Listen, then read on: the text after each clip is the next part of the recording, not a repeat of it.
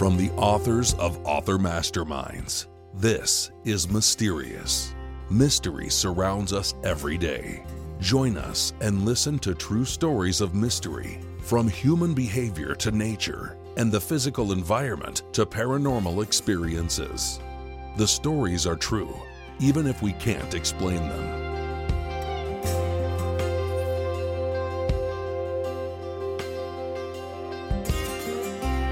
George Mallory once said, I climb mountains because they are there. Mallory died climbing Mount Everest in 1924, and his body wasn't found for 75 years. George Mallory represents both the passion and the danger for those who climb mountains. On July 18, 1967, a catastrophic snowstorm pummeled Alaska's Mount Denali, killing seven of the 12 young men in the Wilcox expedition attempting to reach the summit. This is still the worst climbing disaster ever to occur in the United States. We will never know what happened at the top of Mount Denali. Experts can only guess the fate of those seven unlucky climbers.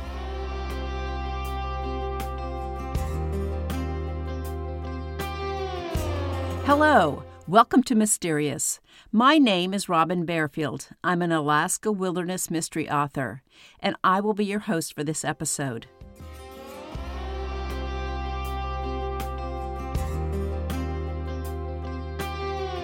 Mount Denali soars 20,320 feet, making it the tallest mountain in North America. In 2015, the mountain's name was officially changed from McKinley to Denali, its Koyukon Athabascan name. The mountain sits on a low plateau of only 2,000 feet above sea level, and it rises 18,000 feet above its base. As a result, Denali offers one of the longest base to summit climbs of any mountain on the planet. In comparison, Mount Everest is 29,029 feet tall, but climbers begin their ascent at a base of 17,000 feet. The climb up Denali is 6,000 feet further than the climb up Everest. About 50% of those who climb Denali reach the summit. The challenge in climbing the mountain is not its technical difficulty or the altitude, although both contribute. The main issue on Denali is the weather. Denali sits at a latitude of 63 degrees north. In comparison, Everest lies at 28 degrees north latitude, the same parallel as central Florida. Storm systems move faster and are stronger at higher latitudes. And of course, the temperature is colder in the far north. Also, Denali sits only 200 miles from the Gulf of Alaska and 400 miles from the Bering Sea. Intense low pressure systems form in the Gulf and the Bering Sea, subjecting the mountain to powerful storms that can burst out of nowhere. The summit of Denali creates its own weather, producing violent storms. These storms sometimes last for days and are impossible to predict. Mountaineers familiar with Denali and its moods observe the cloud formations and know to rush to the summit in good weather and then quickly climb down to a safe altitude before the next storm forms. Unfortunately, none of the members of the Wilcox party had previously climbed Denali. They had to depend on common sense and luck.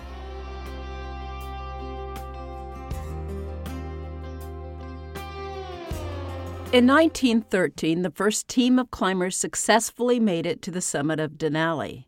In 1967, when the Wilcox expedition set out to scale the mountain, only 213 people had reached Denali's peak.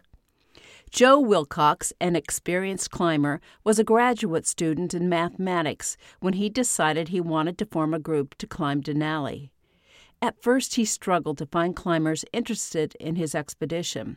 But then Jerry Clark and Mark McLaughlin joined his team.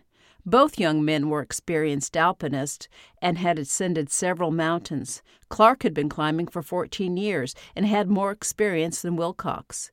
Clark also had a more engaging personality than Wilcox, so Clark helped recruit climbers for the expedition. While Clark knew most of the young men who signed on to join the expedition, they were strangers to Wilcox. The group lacked time to train together before their ascent, but once they were on the mountain and began shuttling supplies from one camp to another, they learned to work together and trust each other.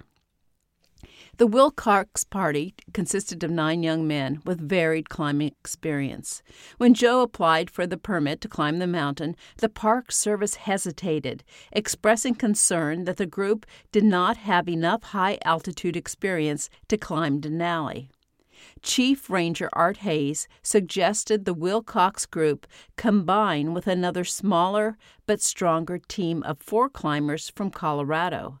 The Colorado contingent had much more climbing experience. At first, the two teams refused to merge, but when one of the members of the Colorado expedition suffered injuries in a car crash and had to withdraw from the climb, the Coloradoans had to either join the Wilcox group or go home. The Park Service required each group to consist of at least four members.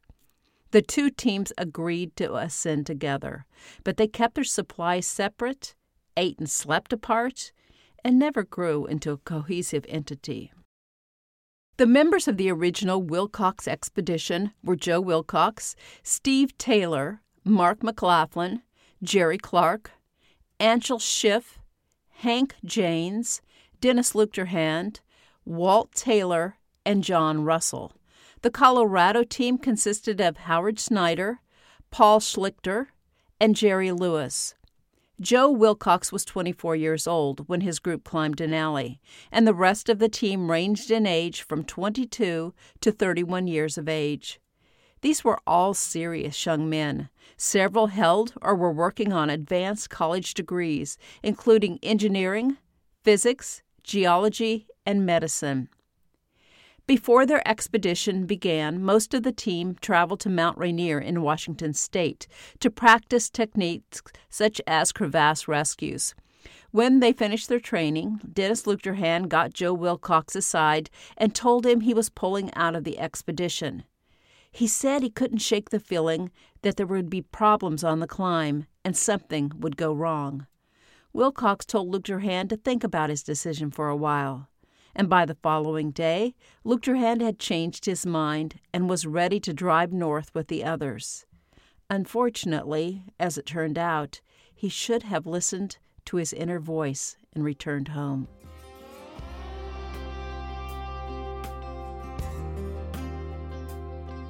The first meeting between the Wilcox team and the Colorado group proved contentious, but they ironed out their problems and formed a written agreement outlining the duties of each member of the group. The next morning, the entire Wilcox expedition began the drive north to Alaska and Mount Denali. The group stopped at Eielson Visitor Center in Denali National Park to discuss radio communication with the rangers. The Wilcox expedition would be the first team to carry CB radios to the summit to communicate with the park rangers at the base. Jerry Clark oversaw the radios, so he discussed a communication schedule with the rangers. Next, the group drove to Wonder Lake and met District Ranger Wayne Merry. As the party spent their last day at the base of the mountain, Joe Wilcox seemed troubled. He told his group, we seem to be a loose collection of individuals climbing the mountain separately. He said that their success depended on their ability to work together. The Wilcox expedition planned to follow the Muldrow Glacier route up the mountain. It was a more challenging and longer path than the more popular West Buttress route on the other side of the mountain. But to follow the West Buttress route, climbers had to pay a great deal to fly themselves and their gear to a base camp at 7,400 feet. The members of the Wilcox expedition could not afford such a luxury. They would start from the base and navigate the ice blocks and crevasses of the glacier. By 1967, four men had died on Denali. Three of the four perished while climbing the Muldrow Glacier. Two fell into crevasses, and the third fell while descending Karstens Ridge at the top of the glacier. Wilcox and his comrades knew they had chosen a difficult and potentially deadly path. The group set up Camp 1 at the top of McGonagall Pass. Moving their supplies up the mountain required numerous trips between the various camps by each group member so they could cache their food and equipment. They set up Camp 2 close to the base of the lower ice fall at 6,500 feet. While the men shuttled supplies between the camps, John Russell's temper flared several times, and once he stormed up to Joe Wilcox and told him he was leaving the expedition. Wilcox soothed Russell's anger and convinced him to stay, but Russell gained a reputation in the group as a hothead. The group moved slowly up the mountain, and Wilcox shuffled the rope teams to give everyone a chance to work together and foster an atmosphere of teamwork and camaraderie. The men experienced two terrifying moments on the lower ice fall above McGonagall Pass. As they debated whether to scale the left or right side of the glacier, a massive avalanche roared down the left side of the fall, terrifying the men, but making their decision easy. They headed up the right side. While climbing up the fall, Jerry Lewis suddenly disappeared into a large crevasse. Howard Snyder, who was behind him, drove his axe into the ice to stop Lewis's fall, and the team worked together to pull Lewis out of the crevasse. The climbers established Camp 3 at 8,100 feet.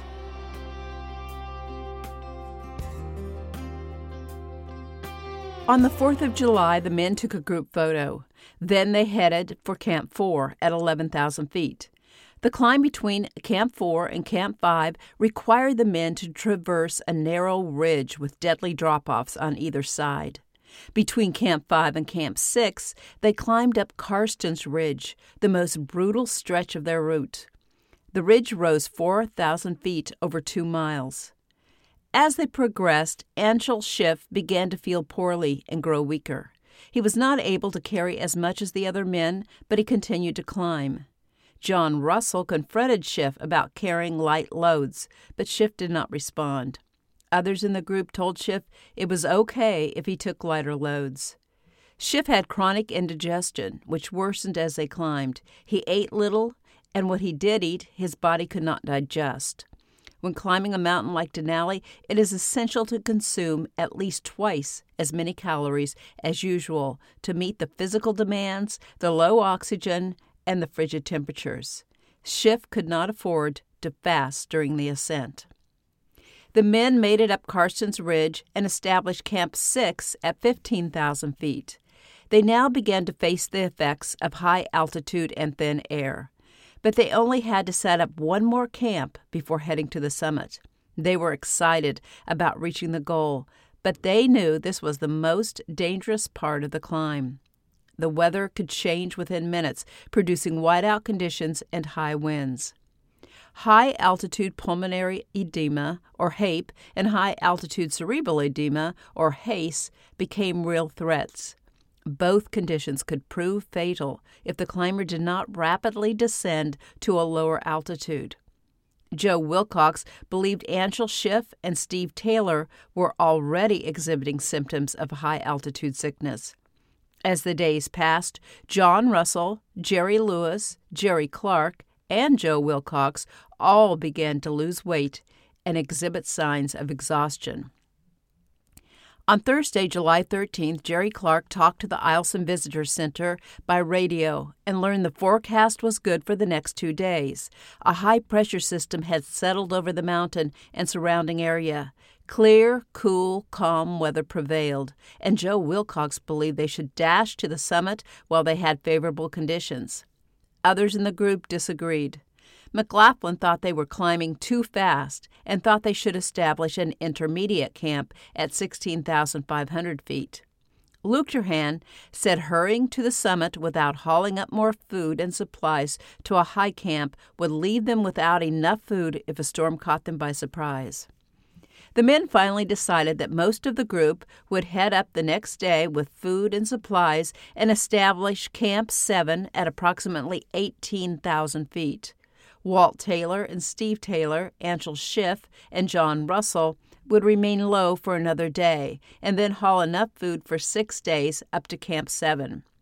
The first group would continue to the summit on July 15th, and the other four men would climb to the peak on Sunday, July 16th.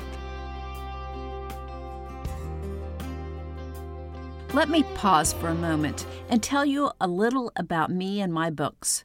I write Alaska wilderness mystery novels and Alaska true crime. My latest book is a collection of true crime stories and mysterious disappearances from Alaska. I also write a free monthly newsletter on true crime in Alaska, and I have a podcast called Murder and Mystery in the Last Frontier. You can find it wherever you get your podcast or find the link as well as more information about me and my books in the show notes. This podcast is supported by Author Masterminds and the Readers and Writers Book Club.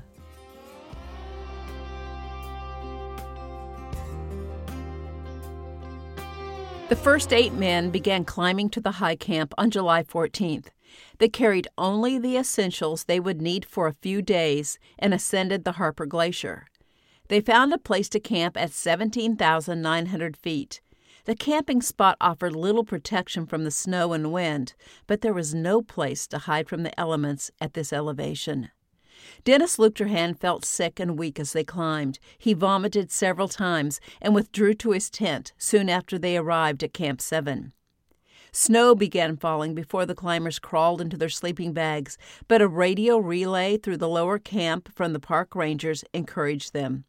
The rangers hadn't received a weather report for the day, but they told the climbers the barometer was rising, and a rising barometer usually meant good weather. In 1967, no meteorologist knew how to forecast the weather on top of Denali. The summit of the great mountain often spawns its own weather conditions.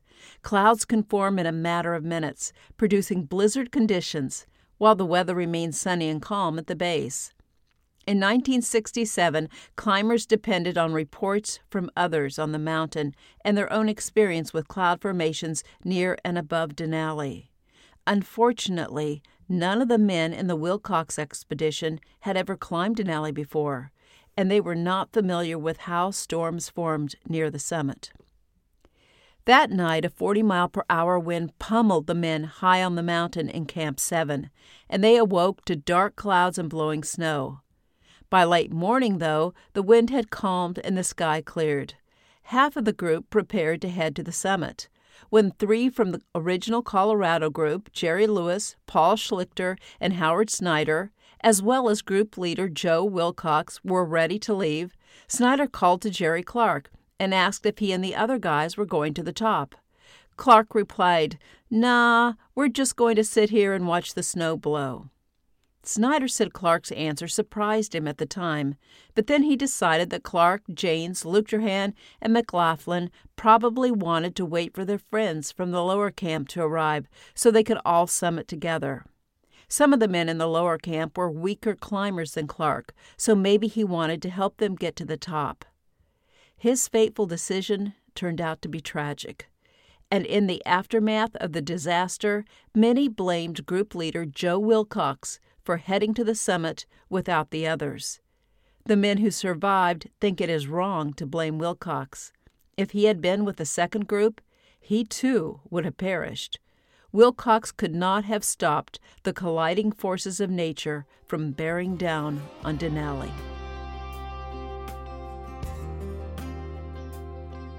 At 6:30 p.m., the four climbers radioed Eielson Visitor Center to report they had reached the summit. They described the beautiful view and cloudless sky above the peak. They spent an hour and a half on the top and then descended for two hours to Camp 7. The men were tired, but okay. Just as Wilcox and his group arrived at the high camp from above, Anshel Schiff, Steve Taylor, Walt Taylor, and John Russell approached Camp 7 from below. This group was not in good shape, and John Russell was so sick that the other men had to carry his load. July 16th dawned gray and ugly. 70 mile per hour winds roared through the camp, and the snow blew. Dennis Luchterhand began to feel better, but John Russell was too sick to eat. On July 17th, the weather improved and the wind calmed. The men who had already summited prepared to head down to Camp 6. Jerry Lewis exhibited signs of severe altitude sickness, so he needed to descend to a lower altitude. Steve Taylor and Anshel Schiff were also ill, and John Russell continued to weaken. Russell refused to descend with Wilcox and his group, but Schiff immediately agreed to return to Camp 6. His decision saved his life. Wilcox, Lewis, Snyder, Schlichter, and Schiff headed down to Camp 6, but the group planning to climb to the summit seemed in no hurry to leave Camp 7. The descending group could see the high group and they watched in dismay as the men collected gear and loaded their packs. They planned to race to the top and then descend back to Camp 7. They only needed enough gear for a quick trip. Wilcox and his group watched the others finally leave camp at 3 p.m. and head toward the summit. At 8:30 p.m., Jerry Clark called the Eielson Visitor Center and talked to a ranger. Clark said the group was 45 minutes to an hour from the summit.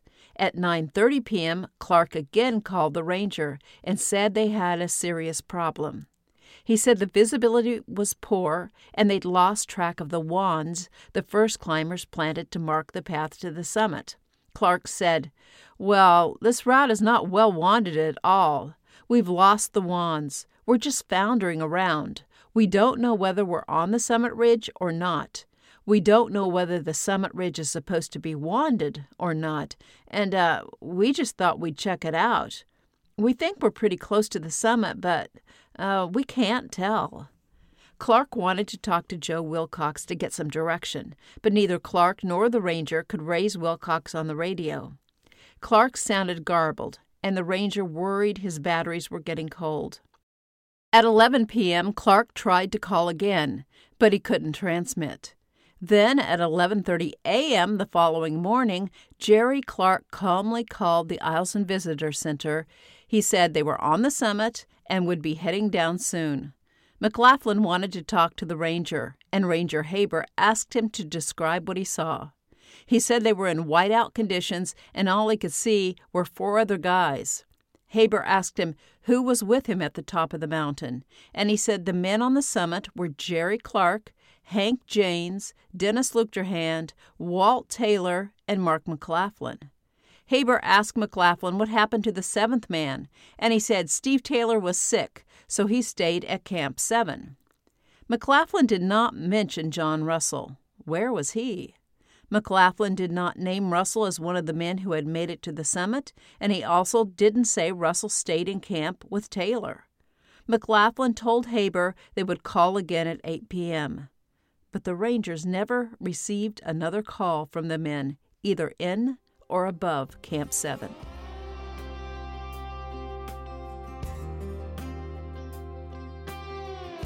Around noon on July 18th, approximately one half hour after Jerry Clark and Mark McLaughlin spoke with Ranger Haber on the radio, meteorological forces clashed over Denali, producing a perfect storm. A counterclockwise spinning low pressure system approached from the north, creating warm, wet wind, while a sizable high pressure system remained stationary over the Alaska Range. The high pressure system packed cold, dry air and rotated in a clockwise direction. A cloud cap formed over the summit, and a strong, snow filled wind barreled down the mountain. At 15,000 feet, the Wilcox party reported violent wind, but what they experienced would be nothing compared to the weather on the exposed summit ridge. The summit party carried one sleeping bag for every two men, but there was no place to seek shelter, and the storm hit so quickly they had little time to protect themselves. Steve Taylor was in slightly better shape at High Camp, where he had a tent. Was John Russell also at High Camp? No one would ever know. Joe Wilcox and the group at Camp 6 waited nervously. They believed something happened to the summit group's radio or battery, explaining why they missed the evening radio schedule. Joe and his group thought the rest of their party were now in Camp 7, hunkered down and waiting for the storm to subside. As soon as conditions improved, they expected the group from Camp 7 to descend to Camp 6, and then they all could head down the mountain. On July 19th, the storm continued unabated, and still there was no word from the high camp. On July 20th, Snyder, Schlichter, and Wilcox attempted to climb up to Camp 7, but the deep snow and high headwind forced them to turn around. Wilcox radioed the park rangers and expressed his concern for the seven climbers in his party. If they were at Camp 7, then they would be getting low on food and fuel. Wilcox made a request for a pilot to airdrop a radio and other critical supplies for those in the high camp. Unfortunately, the high winds near the peak of the mountain made flying there extremely dangerous. On July 21st, the storm worsened. At Camp 6, the men estimated the wind speed at 70 miles per hour. A man could not stand upright outside his tent, and breathing became extremely difficult. Other climbing parties on the mountain hunkered down and waited for conditions to improve.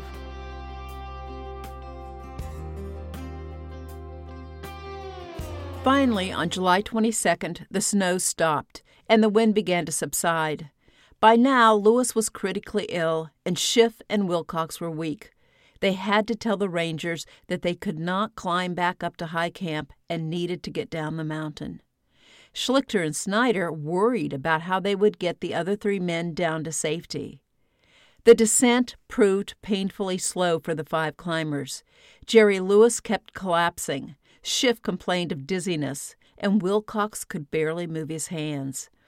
As they descended the steep Karstens Ridge, they spotted the tents of the Mountaineering Club of Alaska, or the MCA expedition, at 12,100 feet. The expedition members met Wilcox and the others on the ridge and gave them food and water. They then helped them down to their camp. Wilcox again requested a flyover of the high camp, but the wind returned. On July 25th, it calmed down enough for pilot Don Sheldon to attempt to fly over. Unfortunately, though, a cap of clouds obscured the peak in the high camp. The park superintendent asked the MCA expedition if they would proceed up the mountain as quickly as possible to check on the welfare of the missing climbers. On July 27th, the peak of Denali gleamed in the sunlight. Don Sheldon flew around the summit and upper part of the mountain, but he saw no missing climbers. On July 28, the MCA climbers reached the Wilcox Expedition's Camp 6. At 5 p.m., one of the climbers spotted a Stubai ice axe the brand Steve Taylor had carried. The axe lay on the hard packed snow a mile below Camp 7. A quarter of a mile later, they discovered a handmade flag constructed by John Russell. Next to the flag, they found a sleeping bag covered by an alpine hut red shell. All the shell contained was a pair of wool socks and some down booties. Next to the tent, a deadly crevasse opened into the mountain. The MCA members believed someone had fallen into the crevasse. Finally, the MCA expedition reached Camp 7. They heard nothing as they neared the camp. There was no movement and no sign of people. Then they saw Mark McLaughlin's homemade tent still standing. Next to the tent, they encountered a corpse, sitting upright, holding onto the tent pole. The frozen man wore orange. His face and hands were blue, green, and white. The hands appeared frozen, yet they were decomposing. Snow covered the man's face, and the smell of decomposition overwhelmed the MCA climbers. Unfortunately, the climbers were so sickened by their discovery and the body's condition that they didn't think to take more photos of the corpse to allow his friends and family to identify him. Bill Babcock with the MCA expedition called the Rangers to report what they had found. The Rangers asked Babcock if he and his fellow climbers would agree to stay on the mountain and search for the others. The Rangers said they would airdrop food, sleeping bags, and heavy duty tents to the party. Babcock said his group planned to head for the summit the following day and search along the way, but they would not remain for an extended search. He told the ranger that they all needed to return to their jobs.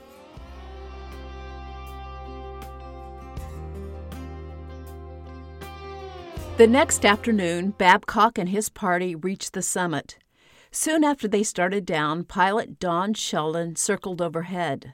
He circled several times and then dropped a message scrawled on a brown paper bag. He wrote that he saw something red over on the slope.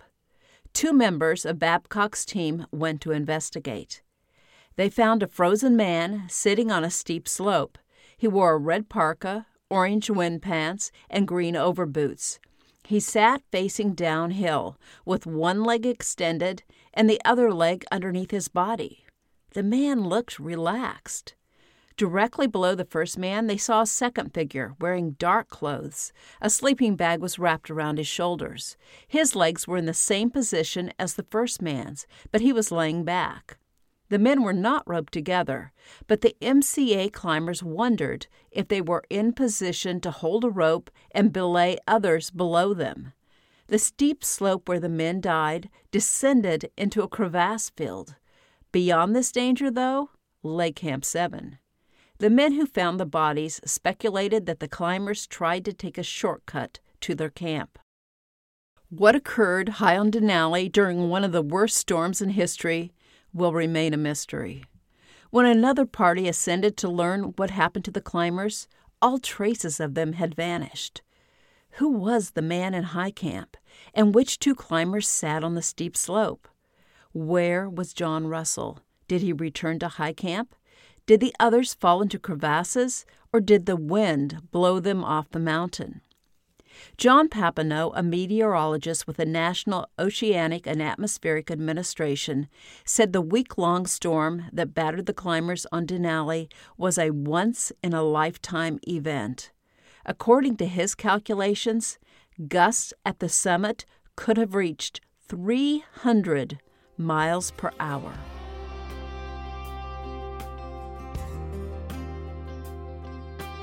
After the disaster, too many tried to blame Joe Wilcox, the other surviving climbers, or the Park Service. Mistakes happened, and the unfortunate climbers themselves probably made the biggest blunder by not setting out for the summit earlier in the day. They could have reached the summit and returned to a lower altitude before the storm hit. The storm was not predicted, though. No one knew it was coming. It is easy to second guess the actions of exhausted climbers suffering the effects of high altitude sickness. But how could anyone survive 300 mile per hour winds on the peak of a 20,000 foot mountain? Those young men experienced a force of nature none of us will ever see. We can only imagine the terror they must have endured during their last few hours or minutes.